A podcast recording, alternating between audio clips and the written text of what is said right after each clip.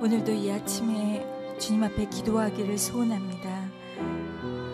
우리의 모든 것을 아시는 주님 앞에 나아가 성령의 빛으로 우리의 마음을 조명해 주셔서 하나님 우리의 생각과 우리 마음 안에 있는 모든 정욕과 더러움과 욕심과 탐욕을 내려놓고 성령님께서 주시는 하늘로부터는 지혜와 주님께 주시는 평안을 덧입고 주님께 더 가까이 나가는 시간이 되기를 소원하오니 하나님 우리의 심령 안에 자정하여 주시옵소서. 우리의 마음을 주님의 것으로 바꾸어 주시옵소서. 오늘도 말씀을 전하시는 목사님에게 성령의 충만함으로 권능의 말씀이 될 수 있도록 붙들어 달라고 합심하여 기도하겠습니다. 살아계신 아버지 하나님 오늘도 살아계셔서 우리의 모든 것을 감찰하시고 우리의 심령을 하시는 하나님 앞에 나아가 우리의 모든 것을 주님 앞에 토하며 고백하며 정직하게 주님 앞에 나아가는 시간이 되기를 소원합니다. 성령 하나님 이 자리에 오셔서 우리의 심령을 통촉하시고 감찰하시며 우리 안에 하나님이 기뻐하지 아니하는 모든 것들을 주님 앞에 고백하며 회개하며 돌이키며 하나님께 더 가까이 나가는 시간이 될 수 있도록 이 시간 성령님 임재하여 주시옵소서. 말씀을 전하시는 목사님에게 권능을 더하여 주셔서 오늘도 그 말씀이 우리를 정결케 하시는 하나님의 능력이 될 수 있도록 인도하여 주시옵소서.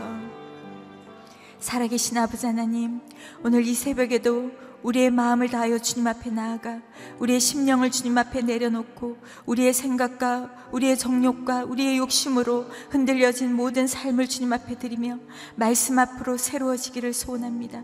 말씀으로 새 힘을 얻기를 원하고 주님 앞에 더 가까이 나가기를 소원하오니 성령 하나님 우리의 심령을 다스려 주시옵소서 목사님 가운데 권능으로 도하여 주셔서 그 말씀이 우리를 새롭게 하는 능력의 말씀이 될 수 있도록 인도하여 주시옵소서 그렇게 행하실 주님을 찬양하며 감사드리며 예수님의 이름으로 기도하였습니다. 아멘. 오늘 하나님께서 우리 가운데 주시는 말씀은 야고보서 4장 1절에서 10절까지 말씀입니다. 야고보서 4장 1절에서 10절입니다. 여러분 가운데 다툼이 어디서 오며 다툼이 어디서 옵니까? 싸움이 어디서 오며 다툼이 어디서 옵니까? 여러분의 지체 속에 있는 싸우는 정욕에서 오는 것 아닙니까? 여러분이 욕심을 내도 얻지 못하고 살인하고 시기에도 얻을 수 없습니다. 여러분이 다투고 싸우지만 구하지 않기 때문에 얻지 못하는 것입니다. 그런데 구해도 얻지 못하는 것은 여러분이 정욕에 쓰려고 잘못된 동기로 구하기 때문입니다. 가늠하는 여자들이여 세상과 친구가 되는 것이 하나님의 원수된 것을 알지 못합니까? 누구든지 세상과 친구가 되고자 하는 사람은 하나님의 원수가 되는 것입니다. 여러분은 여러분 안에 계신 성령께서 시기하기까지 사모하신다고 한 성경 말씀을 헛된 것으로 생각합니까? 하나님께서는 더 큰 은혜를 주십니다. 그러므로 말씀하십니다. 하나님께서는 교만한 사람을 물리치시고 겸손한 사람에게 은혜를 주신다. 그러므로 하나님께 복종하고 마귀를 대적하십시오. 그러면 마귀가 여러분을 피할 것입니다. 하나님을 가까이 하십시오. 그러면 하나님께서 여러분에게 가까이 오실 것입니다. 죄인들이여 손을 깨끗이 하십시오. 두 마음을 품은 사람들이여 마음을 정결하게 하십시오. 슬퍼하고 탄식하며 통곡하십시오. 여러분의 웃음을 탄식으로 기쁨을 슬픔으로 바꾸십시오. 주 앞에서 겸손하십시오.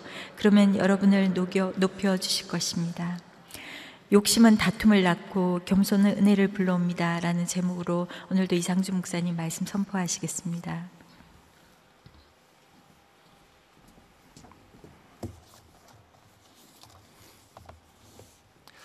할렐루야. 오늘 하루도 말씀으로 성령으로 충만한 하루가 되기를 축복합니다. 이참 믿음에 대해서 야고보서가 나누고 있습니다. 이 참 믿음은 행함과 함께 가는 것이다. 이것이 어, 사도 바울과는 다른 야고보 사도의 예, 강조점이죠. 오늘 말씀은 어제 어, 참 믿음은 언어를 절제한다.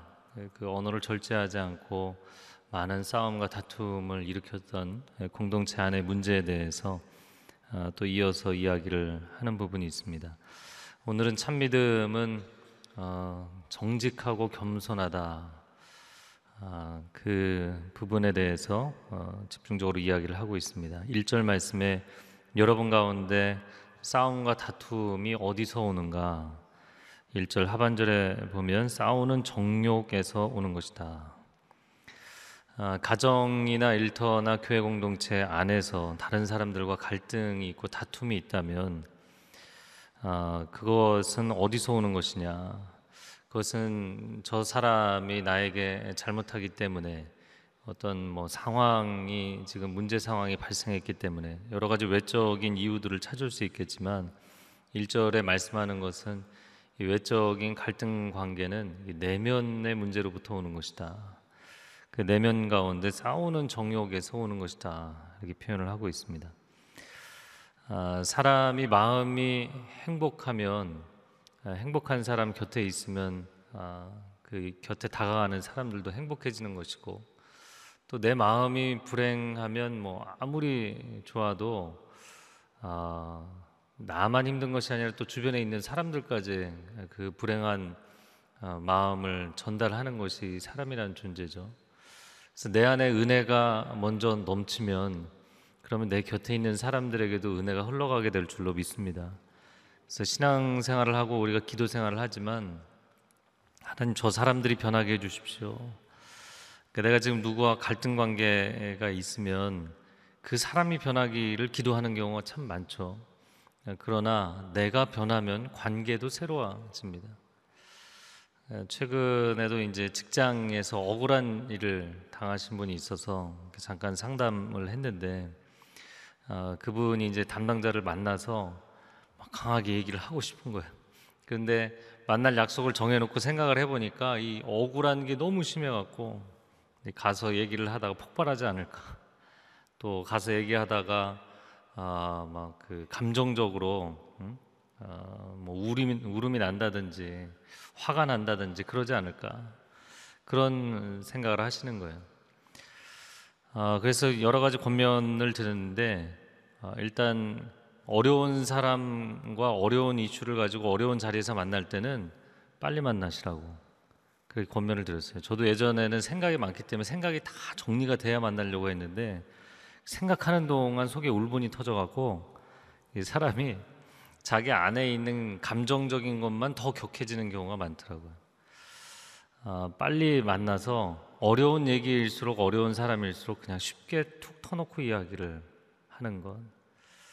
아, 그게 굉장히 중요하더라고요. 내가 계산을 다 해놓고 이렇게 해야만 정확할 것 같지만 사람이 자기 내면이 평강을 찾지 못하는 가운데 끊임없이 멘탈 리허설이라고 하죠. 머릿속에서 리허설을 해도 선한 리허설이 나오질 않아요.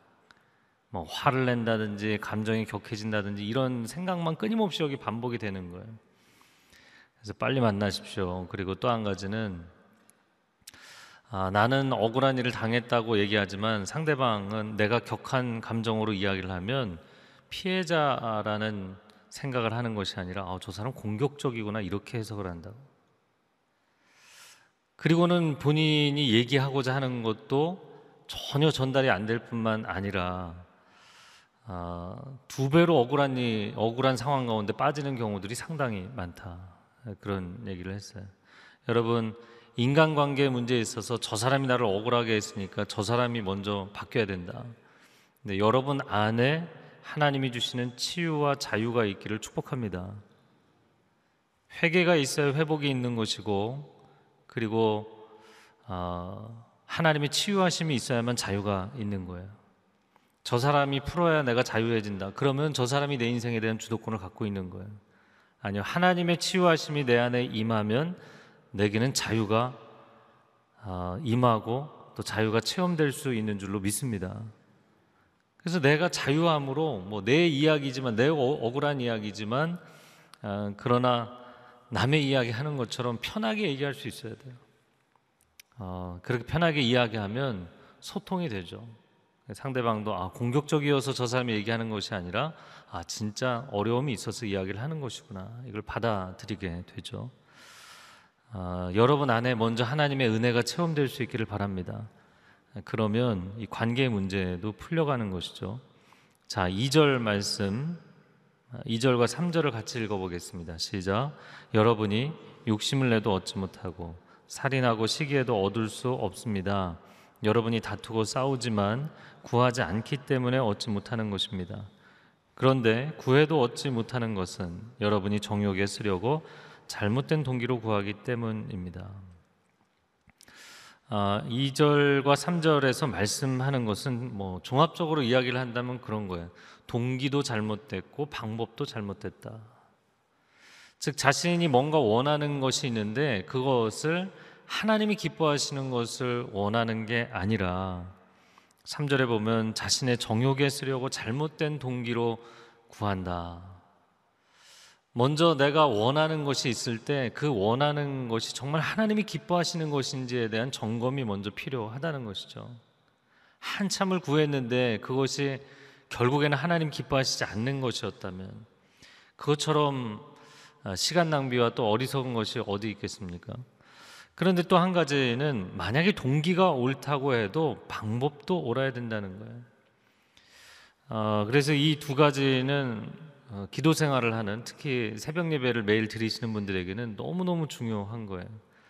우리가 기도의 시간을 매일 정기적으로 갖고 오랜 시간을 기도해도 동기가 잘못됐다면 아니면 동기가 옳아도 방법이 잘못됐다면 어 이건 하나님이 기뻐하시는 것인데 근데 방법에 있어서 2절 말씀처럼 살인하고 시기하고 다투고 싸운다.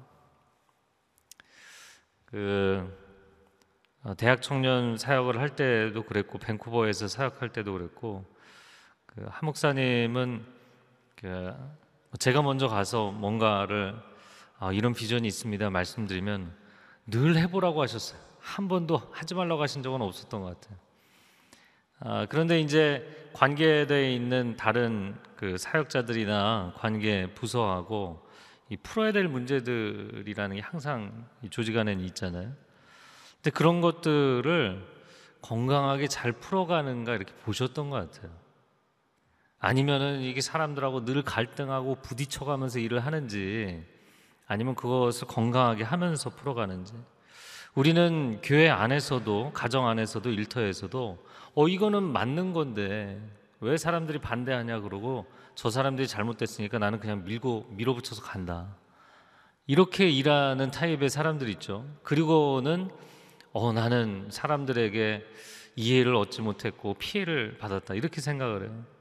여러분, 여러분의 마음 가운데 이것이 바른 것이라면 방법도 건강하게 가시기 바랍니다. 그게 상당히 중요해요. 아, 그런데 방법이 건강하다고 해도 또 동기가 잘못됐다면 그것 또한 문제가 있다. 그래서 내면에 내가 정말 하나님이 기뻐하시는 동기로 구하는 것인지 그리고 정말 그것이 하나님 기뻐하시는 것이라면 사람들과도 화평하게 그 일을 풀어가는 법을 배워가셔야 돼요. 그것이 하나님이 기뻐하시는 일인 줄로 믿습니다. 아,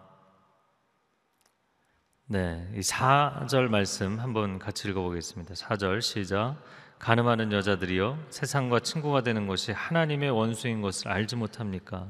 누구든지 세상과 친구가 되고자 하는 사람은 하나님의 원수가 되는 것입니다. 갑자기 사절에 가늠하는 여자들이여 이렇게 얘기를 하니까 어, 웬 교회 안에 이런 표현을 썼는가? 이 교회 안에 있고 교인이면서도 세상이 너무나 좋고 세속적인 사람, 사실 이 가늠한다 내지는 헛되다 이런 표현들은 다 우상 숭배하고 관련됐을 때 성경에서 자주 사용하는 관용적인 표현이죠. 그러니까 하나님보다 더 섬기는 것이 있는 거예요. 하나님보다 더 선호하고 좋아하는 게 있는 거예요. 아, 교인인데 교인이라기보다는 세상 사람 같은 크리스천들. 그래서 가끔 그런 제보들이 들어오니까 제보가 좀 안 들어오게 해달라고 제가 말씀드린 적도 있죠. 뭐 예전에 밴쿠버에서 사역할 때도 그렇고 최근에도 그렇고 어, 순모임을 하는데 순모임이 술 마시는 순모임. 그럼 모여서 성경 공부를 해야지 왜 술 마시는 순모임을 하나? 근데 또 한 분은 그게 굉장히 은혜로웠다고 간증을 하시더라고요. 어 제가 그래서 이건 제보도 아니고 간증을 하시니까 막 더 마음이 어렵더라고요. 아, 또 어떤 분은 또 컴플레인을 하는 거예요. 아, 순원들 몇 명이 이 자매님들 순이었는데 너무 이렇게 일주일에 몇 번씩 모여서 쇼핑하러 몰려다닌다는 거예요. 물론 뭐 필요한 거 어, 나눠서 쓰시고 필요한 거 같이 구매해서 공동 구매하는 게 또 쌀 수도 있잖아요. 뭐 그런 거면 상관이 없는데 이 과소비 순모임 또 그런 것도 참 왜 그렇게 해야 되는가?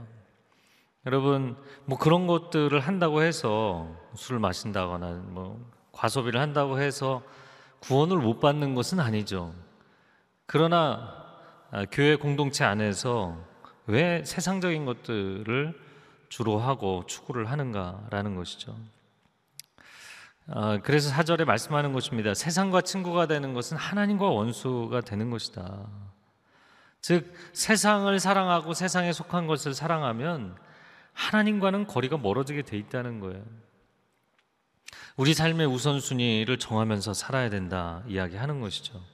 자, 그래서 5절에는 여러분은 여러분 안에 계신 성령께서 시기하기까지 사모하신다 하신 성경 말씀을 헛된 것으로 생각하십니까?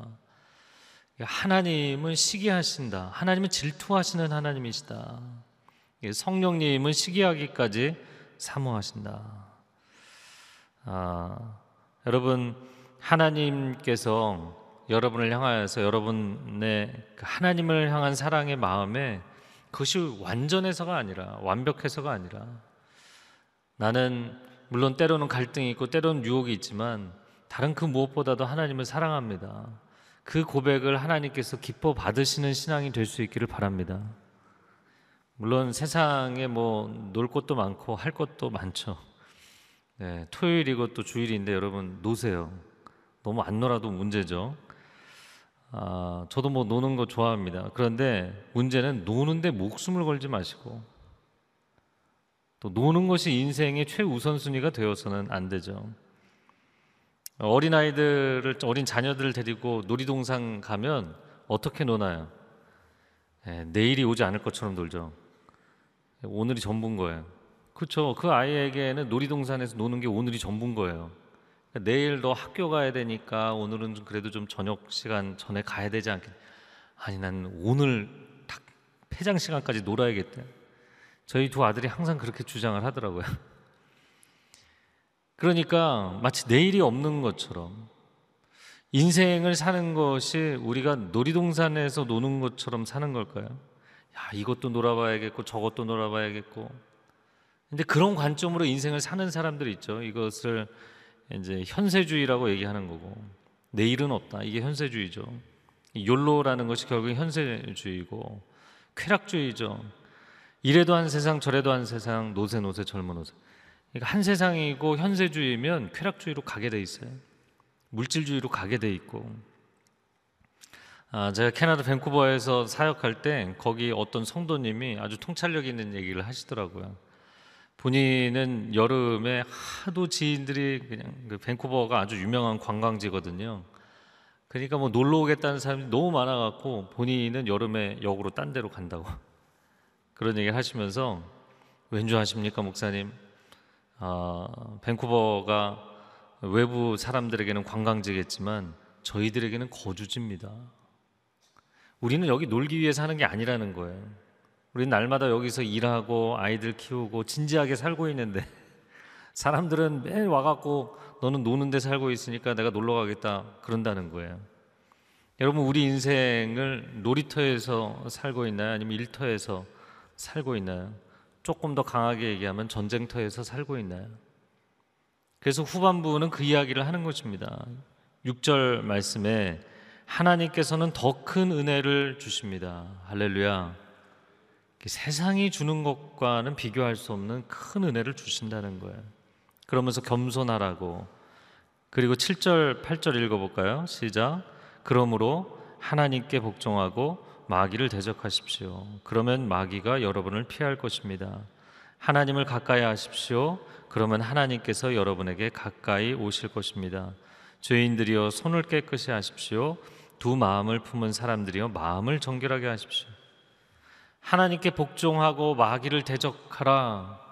여기는 놀이터가 아닙니다. 여기는 전쟁터입니다. 그냥 노세노세 하다가 어디서 사단의 불화살이 날아와서 당신을 한순간에 쓰러뜨릴지 모릅니다. 경계하며 영적으로 깨어서 사셔야 됩니다. 어, 성도님들 가운데 가끔 뭐 문의를 하시는 분들이 있어요. 아, 목사님 이 정도는 해도 되지 않나요? 뭐 세상에 사니까 이 정도는 뭐 그래도 하나님 봐주시지 않을까요? 근데 본인이 그렇게 생각하면 그렇게 그냥 하시면 되는데 왜 저한테 질문을 하시는지. 그러니까 면죄부를 받고 싶으신 거예요. 제가 이렇게 도장을 딱 찍어드리면 마음이 평안을 할 것 같은. 근데 뭐 하나님이 그의 양심에 도장을 안 찍어주시는데 제가 말만 한다고 도장이 찍히나요? 아니잖아요. 아, 그래서 기독교 윤리라고 이야기를 하는데 삶에서 어떻게 크리스찬이 살아야 될 것인가 그 문제는 case by case 즉 경우에 따라서 다르기도 하지만 원칙을 정하라는 거예요 원칙을 여러분 마음의 기준을 정하십시오 마귀는 멀리 하는 정도가 아니라 아예 처음부터 초전 대응을 대적하셔야 됩니다 예, 그 이야기고 하나님께는 가까이 하십시오. 그래야만 하나님이 여러분을 가까이 하실 것입니다. 이 대원칙을 정해놓고 살라는 거예요. 여러분 하나님께 열심을 내며 사시기 바랍니다. 열심을 내서 사세요. 그래서 어, 뭐 이렇게 이야기할 수 있겠죠. 결혼을 하신 분들이라면 뭐 일터에서 어려움이 생길 수도 있고 자기 개인적으로 내면에 어려움이 생길 수도 있고 또 가정 안에서 이런저런 뭐 부부간의 갈등, 자녀와의 갈등 생길 수도 있죠. 그러나 결혼을 한 사람이라면 최우선순위는 가정에 열심을 내셔야 돼요. 근데 가정에 열심을 안 내고 친구들하고 술 모임하고 세상 노는 모임하고 그런 걸로 열심을 내기 시작하면 이제 가정이 엉망이 되고 무너지기 시작하는 거잖아요. 여러분 신앙생활을 시작했다면 신앙생활에 열심을 내세요. 새벽에 나오신 분들한테 할 얘기가 아니네요. 새벽에 못 나오신 분들한테 얘기해야 되는데 신앙생활을 시작했다면 하나님께 열심을 내세요. 학생이라면 학업에 우선순위를 두고 열심을 내야 되지 않겠습니까? 아, 운동을 하는 선수라면 내가 이 길에 들어섰다면 거기서 정말 최선을 다해서 올인을 해봐야 되는 것이죠.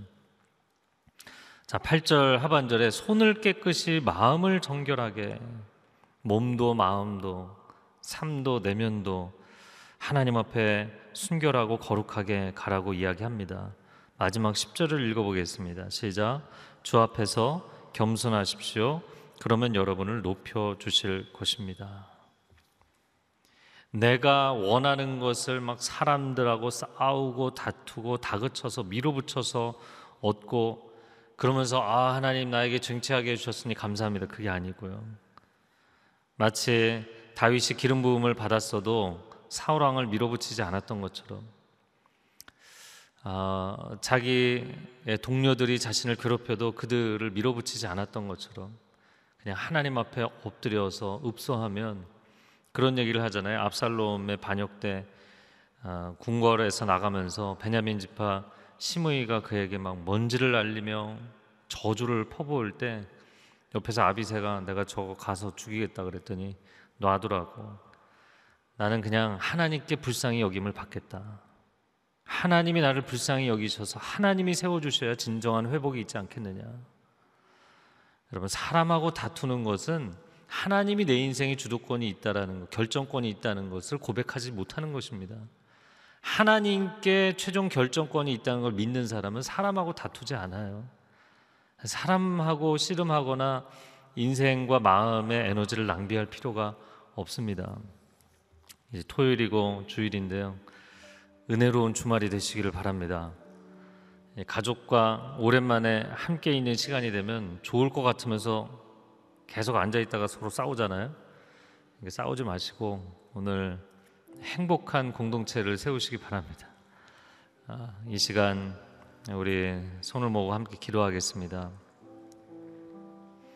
하나님, 우리의 삶 가운데 원하는 것들이 있고 이루어야 할 것들이 있지만 왜 그렇게 많은 갈등과 다툼이 생기는지 어리석음에 빠질 때가 참 많이 있습니다. 주여 우리를 극률히 여겨 주옵소서.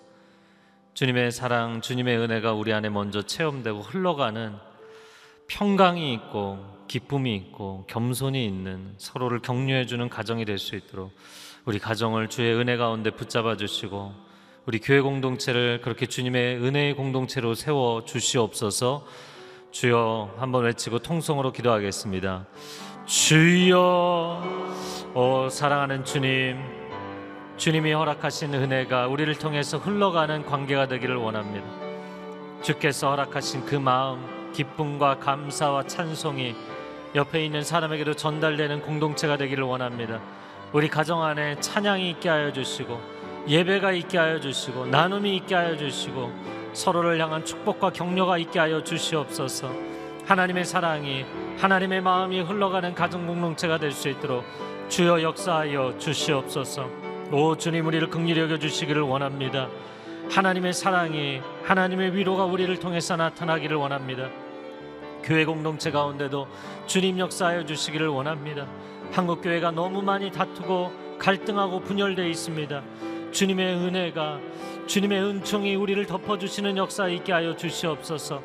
하나님이 기뻐하시는 일을 구하며 나아갈 때에도 서로에게 화평하게 그 일들을 추진할 수 있게 하여 주시고 또한 우리가 방법이 바른 길을 간다 할지라도 우리 마음을 다시 한번 하나님 앞에 점검하며 하나님께서 기뻐하시는 일에 우리의 인생을 헌신할 수 있는 사람들이 되게 하여 주옵소서.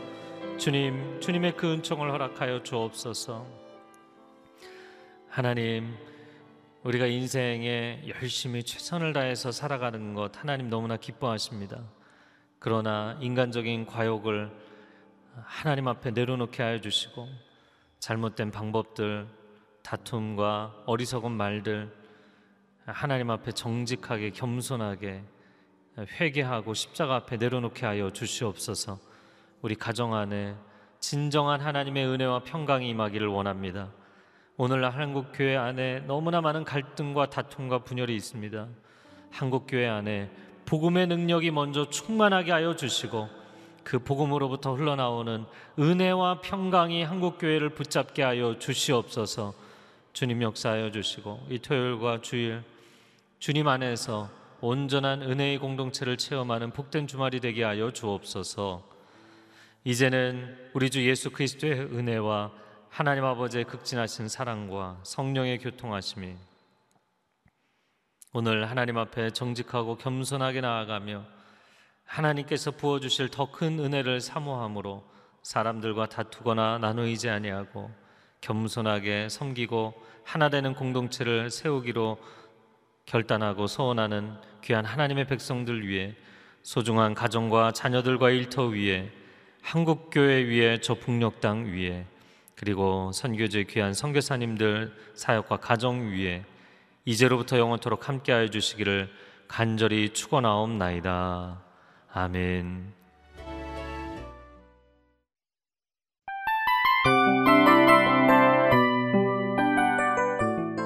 이 프로그램은 청취자 여러분의 소중한 후원으로 제작됩니다.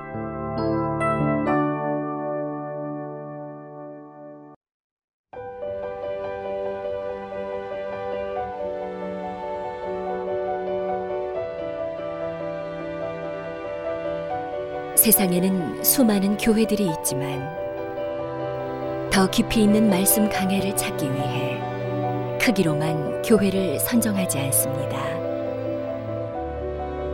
보다 좋은 영적 콘텐츠를 더 많이 나누기 위해 방송비를 받지 않습니다.